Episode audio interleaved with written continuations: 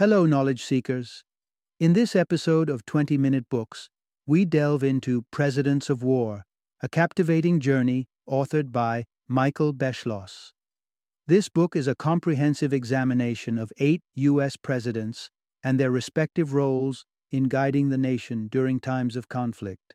From the War of 1812 to the Vietnam War, Beschloss meticulously unravels the motivations, crucial decisions, and the nation's reception to each conflict, providing an in depth look into American history. Our author, Michael Beschloss, is a highly regarded American historian specializing in U.S. presidential history. He is recognized as the presidential historian for NBC News and has penned nine books, including notable works such as Eisenhower, A Centennial Life, and Presidential Courage, Brave Leaders and How They Changed America, 1789 to 1989. This book is a treasure trove of knowledge for Americans interested in gaining deeper insights into their past leaders, for international readers wishing to expand their understanding of American history beyond the 20th century, and for potential future leaders keen on learning from the past to avoid the repetition of historical missteps. Dive into this deep well of historical exploration with us in this episode of 20 Minute Books.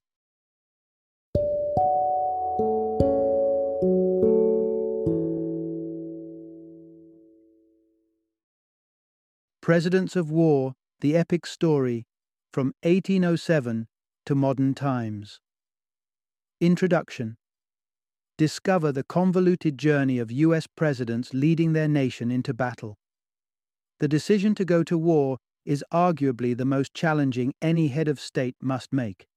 It's not merely about budget allocations or geopolitical repercussions. The human cost is enormous.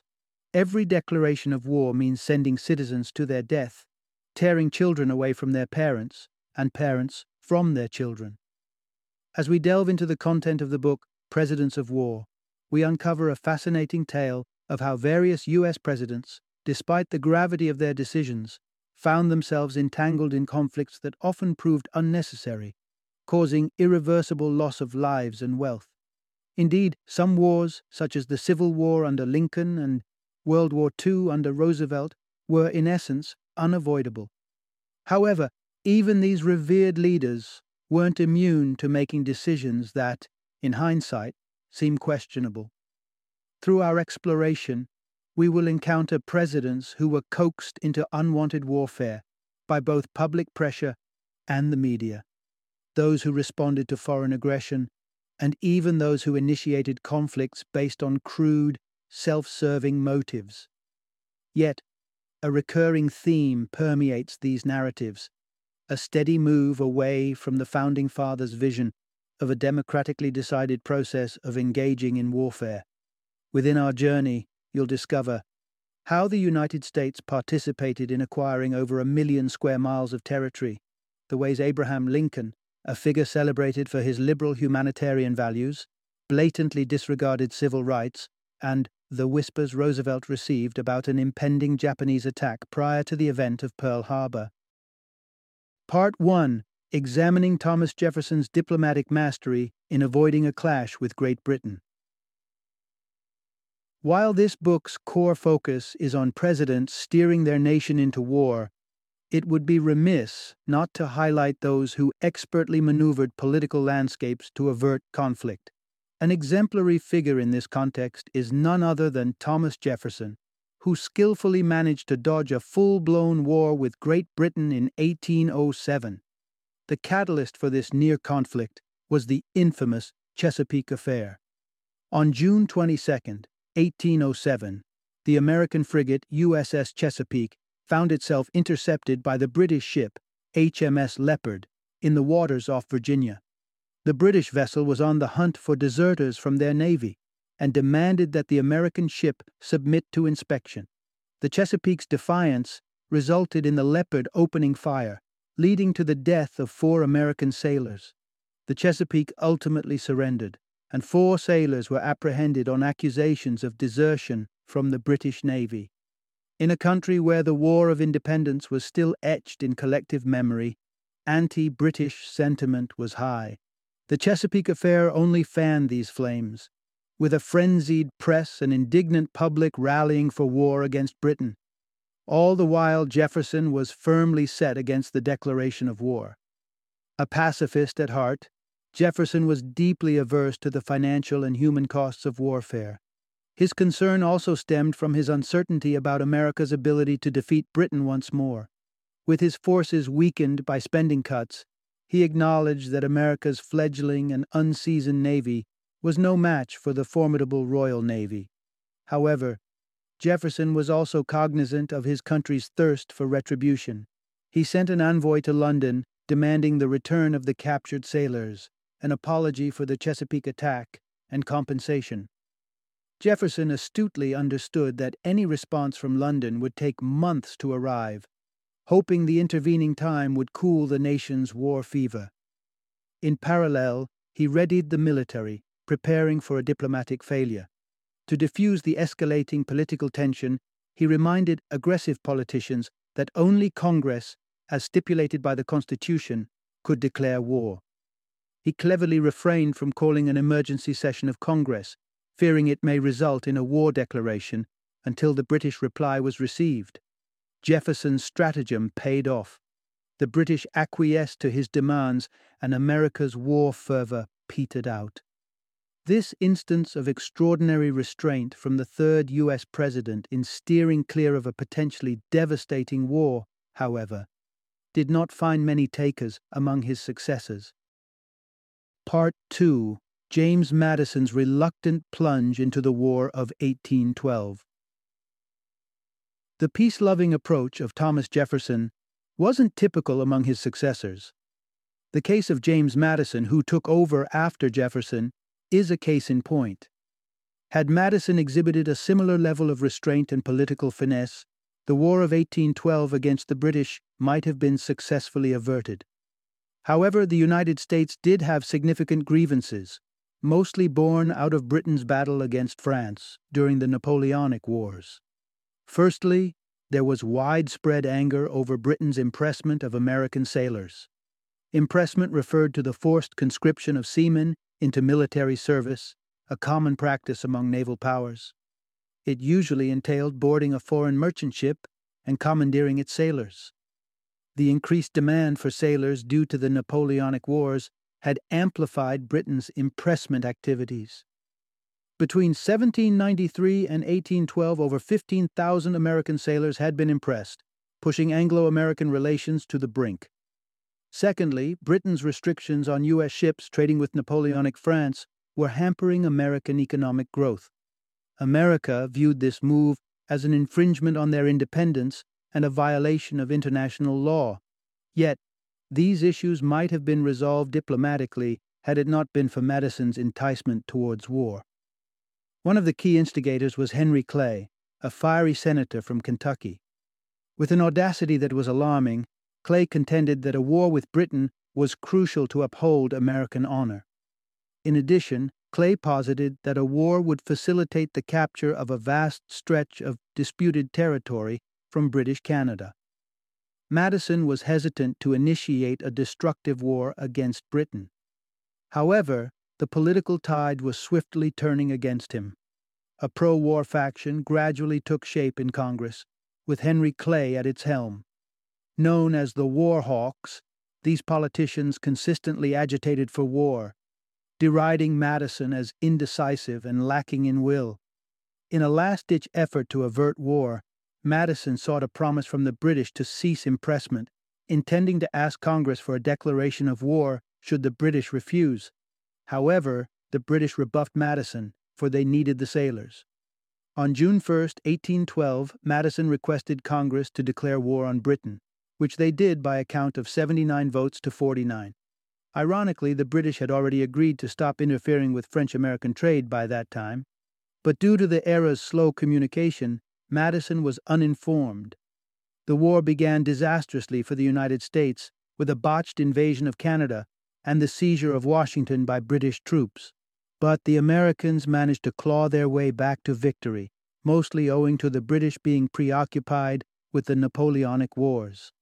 Nevertheless, the subsequent war America would engage in unfolded much more smoothly. Part 3 James Polk's relentless pursuit of territorial expansion. The election of James Polk in 1845 ushered in one of America's most disreputable wartime sagas. While various wartime leaders have been responsible for regrettable decisions, none harbored more reprehensible motivations than President Polk. As a seasoned politician from Tennessee, Polk manipulated a war with Mexico with one sole intention to expand U.S. territories. Polk firmly championed the concept of manifest destiny, the belief that, owing to their purported political and cultural superiority, white Americans were destined to populate all of North America. As American settlers moved west, seizing Native American territories, Manifest Destiny gained popularity. But for Polk, this concept had a broader scope the white colonization of vast Mexican territories. However, the American populace wouldn't support such an unethical initiative. Therefore, any outright hostility would be declined when Polk sought Congress's approval for a war. Consequently, Polk needed to contrive a pretext to fuel his desired conflict. Texas had become a part of the United States in December 1845, following a war of independence against Mexico. Mexico insisted that the new Texan Mexican border was the Nueces River, but Polk defied this by deploying U.S. troops to the banks of the Rio Grande further south, pointedly aiming cannons at the Mexican town of Matamoros. He knew his actions would provoke a Mexican reaction. On April 26, 1846, Captain Seth Thornton's patrol of 80 men were ambushed by 1,600 Mexican soldiers. Eleven American soldiers lost their lives in this conflict, now known as the Thornton Affair. Following this, Polk convinced Congress to declare war against Mexico. The motion was passed with a 174 to 14 vote. Polk had successfully skewed the situation to paint Mexico as the aggressor. Yet the public was still oblivious to the extent of Polk's territorial ambitions. But his cabinet members weren't. James Buchanan, the Secretary of State, reminded Polk that the war declaration from Congress made no mention of acquiring Mexican territory. Undeterred, Polk was determined to fulfill his vision of manifest destiny.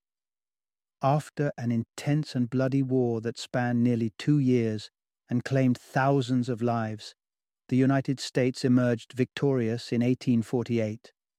In the subsequent peace treaty, the U.S. annexed over 1 million square miles of Mexican territory, including modern day California, Arizona, New Mexico, Colorado, and Utah.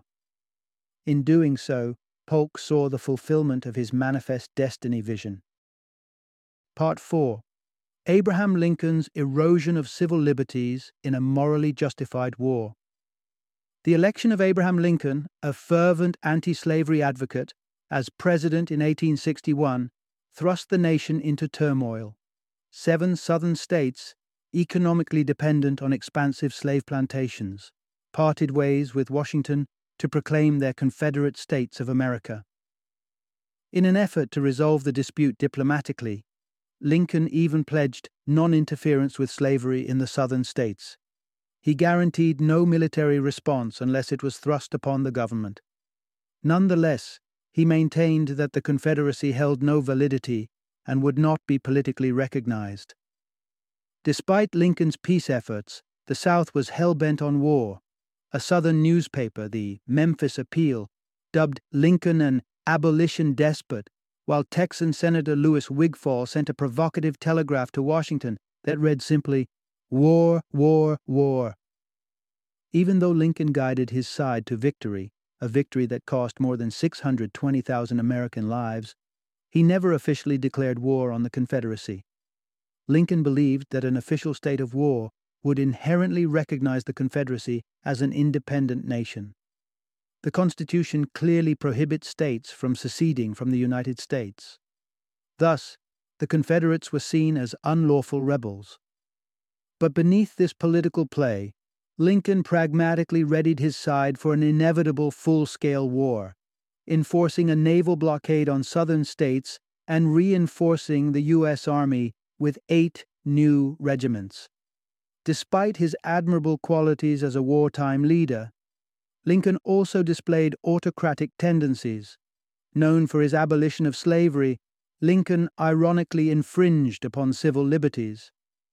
Following the murder of four U.S. soldiers by pro rebellion rioters in Philadelphia, Lincoln suspended habeas corpus in the region stretching from Philadelphia to Washington.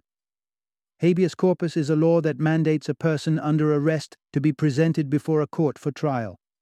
Lincoln's aim was to forcefully maintain peace, but it came with a high price. Individuals in this region could be detained indefinitely. In the tumultuous state of Maryland, Lincoln declared martial law, suspending democratic governance and using the military to enforce peace. Lincoln argued that the Civil War warranted exceptional measures and a deviation from constitutional norms. But Lincoln undertook these measures reluctantly and consistently asserted through his numerous speeches, letters, and memos that his expanded authority was only temporary and would cease with the end of the Civil War. A masterful communicator, Lincoln constantly engaged with the public through speeches, letters, and meetings, helping uplift morale and garnering support for the Union. Eventually, Lincoln expanded the goals of the Civil War to include the abolition of slavery, transforming a government's battle against rebellion into a just war with a higher moral purpose, a remarkable accomplishment unparalleled for many years to come. Part 5 A Case of Misunderstanding lights the fuse of the Spanish American War. In the year 1895, Cuba was a reluctant part of the Spanish Empire. That same year, an uprising erupted on the island as its inhabitants engaged in guerrilla warfare against Spanish forces. Spanish General Valeriano Butcher Weyler, in an attempt to quell the rebellion, crammed one third of the Cuban population into filthy, disease riddled concentration camps, where nearly 25% of them perished. Americans, both ordinary citizens and politicians, watched these abhorrent events unfold virtually in their backyard with revulsion. Some newspapers and politicians vehemently demanded American military intervention. Initially, President William McKinley was hesitant to exacerbate the situation. He pleaded with the Spanish to adhere to military law and even offered to purchase the island. Unfortunately, his pleas and offers fell on deaf ears, leading to a further deterioration of Spanish American relations. In the midst of this strained diplomatic scenario, the USS Maine exploded on February 15, 1898, sinking with 260 Americans on board. The vessel was docked in the Havana harbor at the time with a mission to safeguard American lives and property. The U.S. Navy concluded that a Spanish sea mine was to blame for the disaster. The press fanned the flames of war, whipping the public into a frenzy that politicians could not ignore. On April 20, 1898, Congress sanctioned McKinley's appeal for military force to liberate Cuba from Spain. The next day, the U.S. Navy instituted a blockade around the island, marking the commencement of the Spanish American War. The tragic irony? It is highly unlikely that a Spanish mine caused the sinking of the Maine. An investigation in 1974, led by Admiral Hyman Rickover, ascertained that an internal fire that ignited the ship's ammunition stores was the likely cause of the ship's destruction. Although a few military personnel held this suspicion at the time, their voices were lost in the clamor. Despite launching the three month war with the primary objective of liberating Cuba, McKinley's goals rapidly broadened. There was a burgeoning public interest in an American empire at the time, a sentiment that McKinley echoed. While Cuba was still on the path to independence, McKinley set his sights on Spain's colonies in Guam, the Philippines, and Hawaii as American victories accumulated. In a strategy that later became known as Mission Creep, McKinley escalated U.S. objectives in the Spanish American War to include the annexation of these islands. He was partially driven by his intent to disseminate Christianity among the Filipinos and civilize them. However, his thirst for glory and his ambition to position America as a global power also played substantial roles. By August 13, 1898, McKinley's objectives were realized, propelling the United States into an era of dominance. Part 6 Woodrow Wilson's deceptive promises in the face of World War I. With the commencement of World War I in Europe in 1914, President Woodrow Wilson proclaimed a strict policy of neutrality. Even when a German submarine attacked the British ship Lusitania, resulting in the loss of 128 American lives, Wilson continued to advocate for calmness and caution. He urged politicians and media outlets to avoid making impulsive pronouncements. However, as the conflict persisted, the number of American civilian casualties rose. In August 1915, a German attack on another British passenger ship claimed two more American lives. An incident in March 1916 led to four more Americans being injured. The general sentiment in America was leaning heavily towards the British, and many within the press and political elite were advocating for war.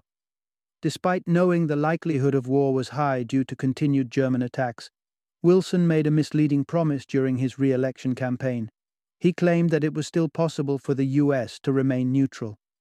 Mirroring America's shifting mood towards war, Wilson barely secured re election.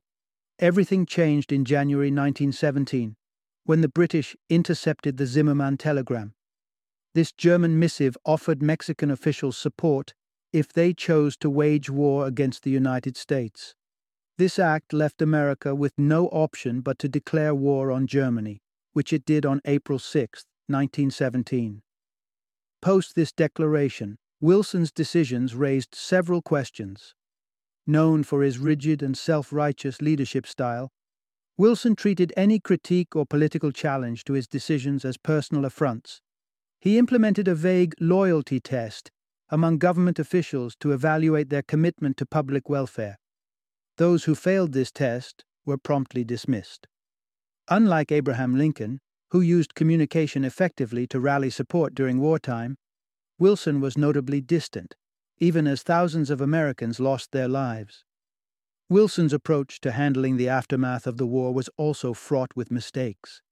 Instead of acknowledging and appreciating the shared sacrifices of Americans, Wilson chose to partake in extravagant victory parades in the streets of Paris.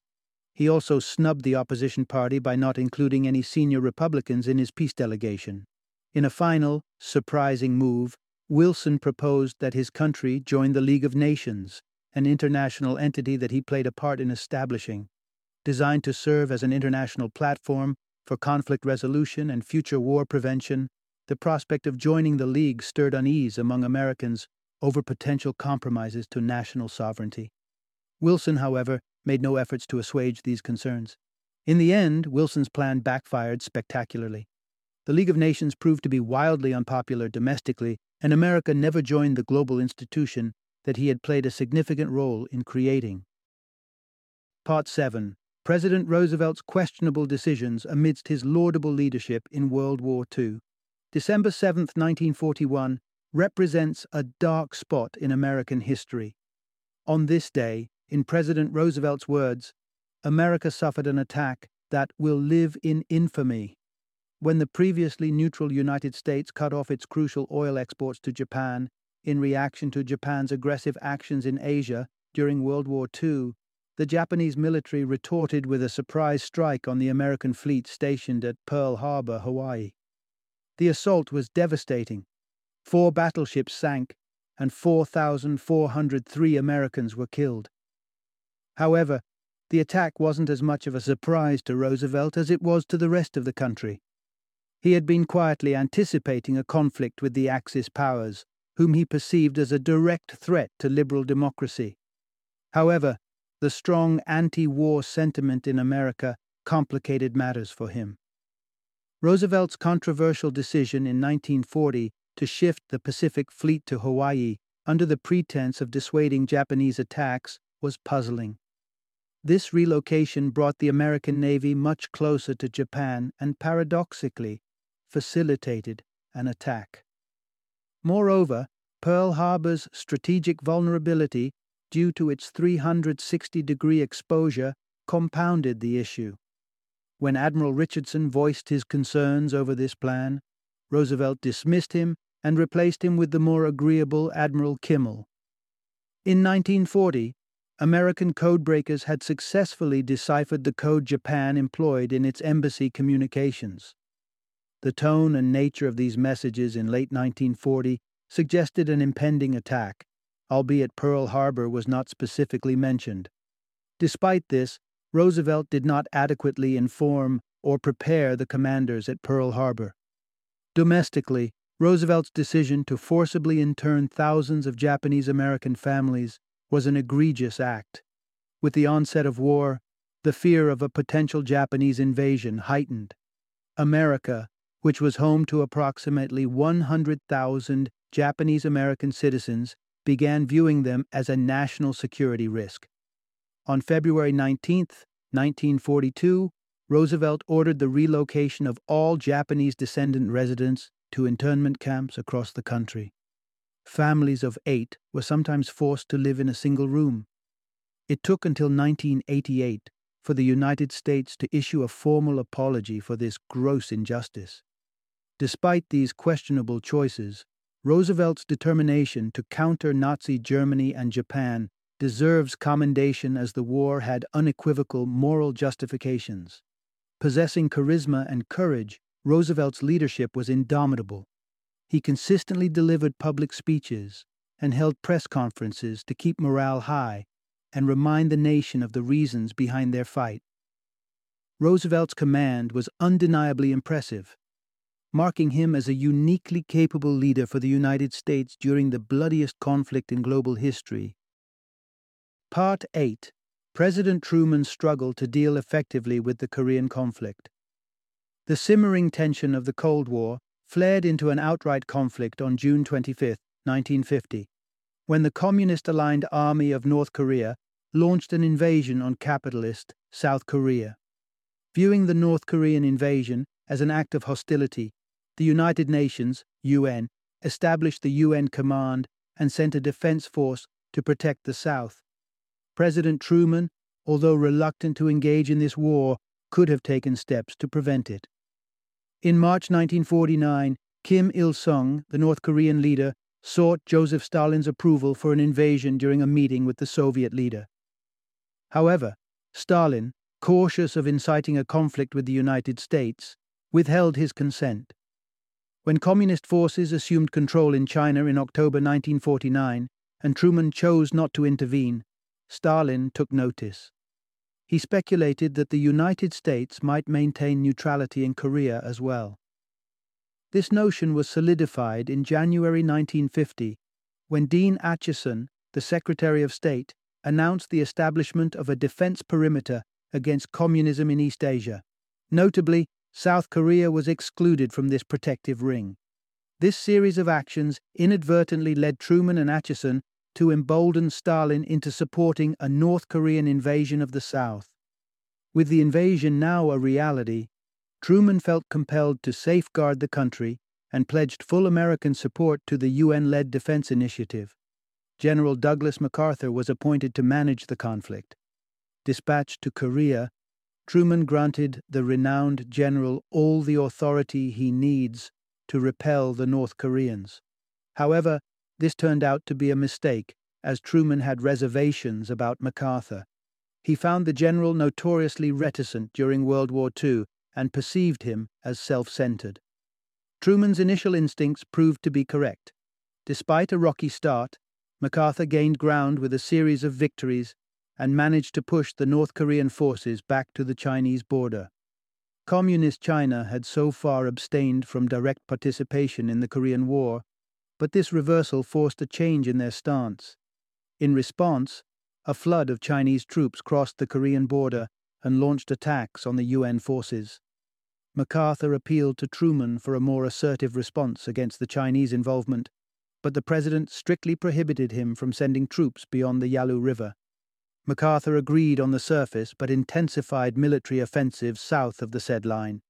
This move triggered a counteroffensive led by the Chinese forcing the UN forces to retreat. Subsequently, MacArthur sent a letter to Joe Martin, a Massachusetts politician, in which he proposed the mobilization of anti communist Chinese forces to launch an internal attack on China. Such a maneuver could have easily thrust the United States into an open war with China, potentially sparking World War III. This act of defiance was the last straw for Truman. He discharged MacArthur on grounds of insubordination. While the decision was unpopular at the time, Truman essentially did a great service to his country by dismissing MacArthur. MacArthur's interference in politics and his attempts to escalate the Korean conflict to catastrophic proportions underscore why the military should remain subordinate to the state and why the President holds the position of Commander in Chief of the Armed Forces. Part 9 Lyndon Johnson's deceptive maneuvers led to an intensified Vietnam War. On the 2nd of August, 1964, news broke in Washington that the USS Maddox had been under fire from North Vietnamese forces in the Tonkin Gulf.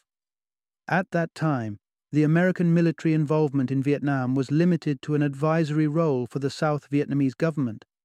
However, the winds of change were blowing. Two days later, Defense Secretary Robert McNamara informed the President of a second attack on the Maddox. However, as contradictory military reports reached Johnson and his advisers, it became increasingly uncertain whether this second attack had actually occurred. Despite the ambiguity, Johnson addressed senior politicians with unwavering conviction about the second attack during an evening meeting. In response, he commanded airstrikes along the North Vietnamese coastline. The following day, Johnson appealed to Congress to approve a bill empowering him to undertake any necessary action to preserve peace in Southeast Asia. This bill, known as the Gulf of Tonkin Resolution, was ratified on August 10th the United States was on the path to ramp up its military engagement in Vietnam. However, the second Gulf of Tonkin attack was likely a fabrication. Naval officers examining the Maddox's messages even then expressed doubts that a second attack had taken place. Johnson himself was aware that the evidence was tenuous at best. Nonetheless, he and McNamara misled politicians and the public, feigning certainty based on incontrovertible facts. Shortly after Congress passed the resolution, U.S. intelligence officials informed Johnson that the second attack likely never occurred. In essence, Johnson manipulated a weak premise to escalate U.S. involvement in Vietnam, transforming it into a full fledged war. The Vietnam War, in due course, metamorphosed into a dreadful debacle for the United States, consuming the lives of nearly 60,000 Americans. Despite this, the situation could have spiraled into a far more ominous conflict had Johnson not dismissed the idea of deploying nuclear weapons. In the lead up to the Sanh battle in 1968, General William Westmoreland, the commander of U.S. military forces in Vietnam, contemplated transporting nuclear weapons into South Vietnam as a contingency if the battle turned unfavorable. This proposal was dubbed Operation Fracture Jaw when Johnson became aware of Fracture Jaw, he was aghast and categorically conveyed to Westmoreland that the employment of nuclear weapons was strictly forbidden. While Johnson's decision to escalate the war in Vietnam may have been ill advised, we should appreciate that a more reckless president was not at the helm of the White House. Part 10 Presidents have consistently sidestepped the principles of the Founding Fathers and used their power to wage war. When legendary figures like George Washington, Benjamin Franklin, and James Madison gathered in Philadelphia in 1787 to craft the American Constitution, they dreamt of a nation liberated from the tyrannical reign of European monarchs.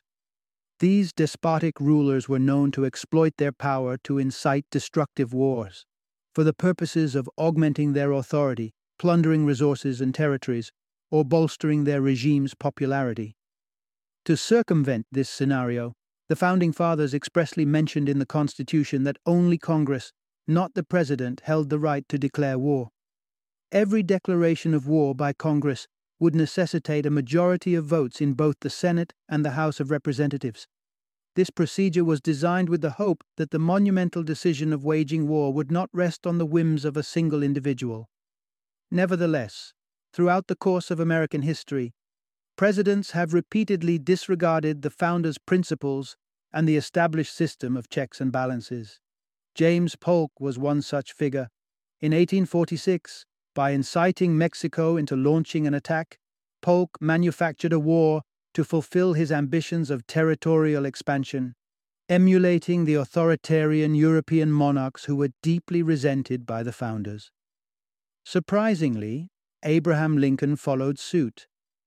Lincoln abstained from seeking a formal declaration of war from Congress, as he did not want to accord legal recognition to the Confederacy as a separate nation.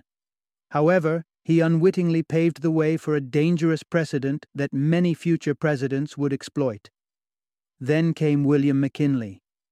McKinley, much like Polk, sought a war declaration from Congress. But once at war, he transformed into a European colonial ruler by usurping Spanish territories and establishing an American empire. The 1941 War Declaration by Congress against the Axis powers would mark their last such action. Every war the United States has engaged in since then, Truman's Korea and Johnson's Vietnam included, presidents have found innovative ways to exclude Congress from the decision making process. Truman circumvented Congress based on the technicality that the United States was fighting under the flag of the UN, hence bypassing the need for congressional approval. Johnson exploited shaky military evidence to coax Congress into passing the vague Gulf of Tonkin Resolution, which essentially authorized the President to undertake any measure deemed necessary to safeguard South Vietnam. The lesson we should draw from these wartime presidents is that a sitting president can bypass the democratic process and maneuver their way into almost any conflict they desire. Final summary Presidents at the helm during wartime in America present a diverse range, with a fair analysis revealing that even the most respected wartime leaders have had their share of blunders alongside triumphs. Their motivations for waging wars have been equally assorted. Some initiated wars to safeguard or reunite the country, while others desired territories or found themselves in situations that could have been resolved through diplomacy. However, if a central theme emerges from this broad sweep of American history, it is that the nation has strayed away from the initial intention of the Founding Fathers, the belief that the power to declare war should rest solely with Congress and the Senate.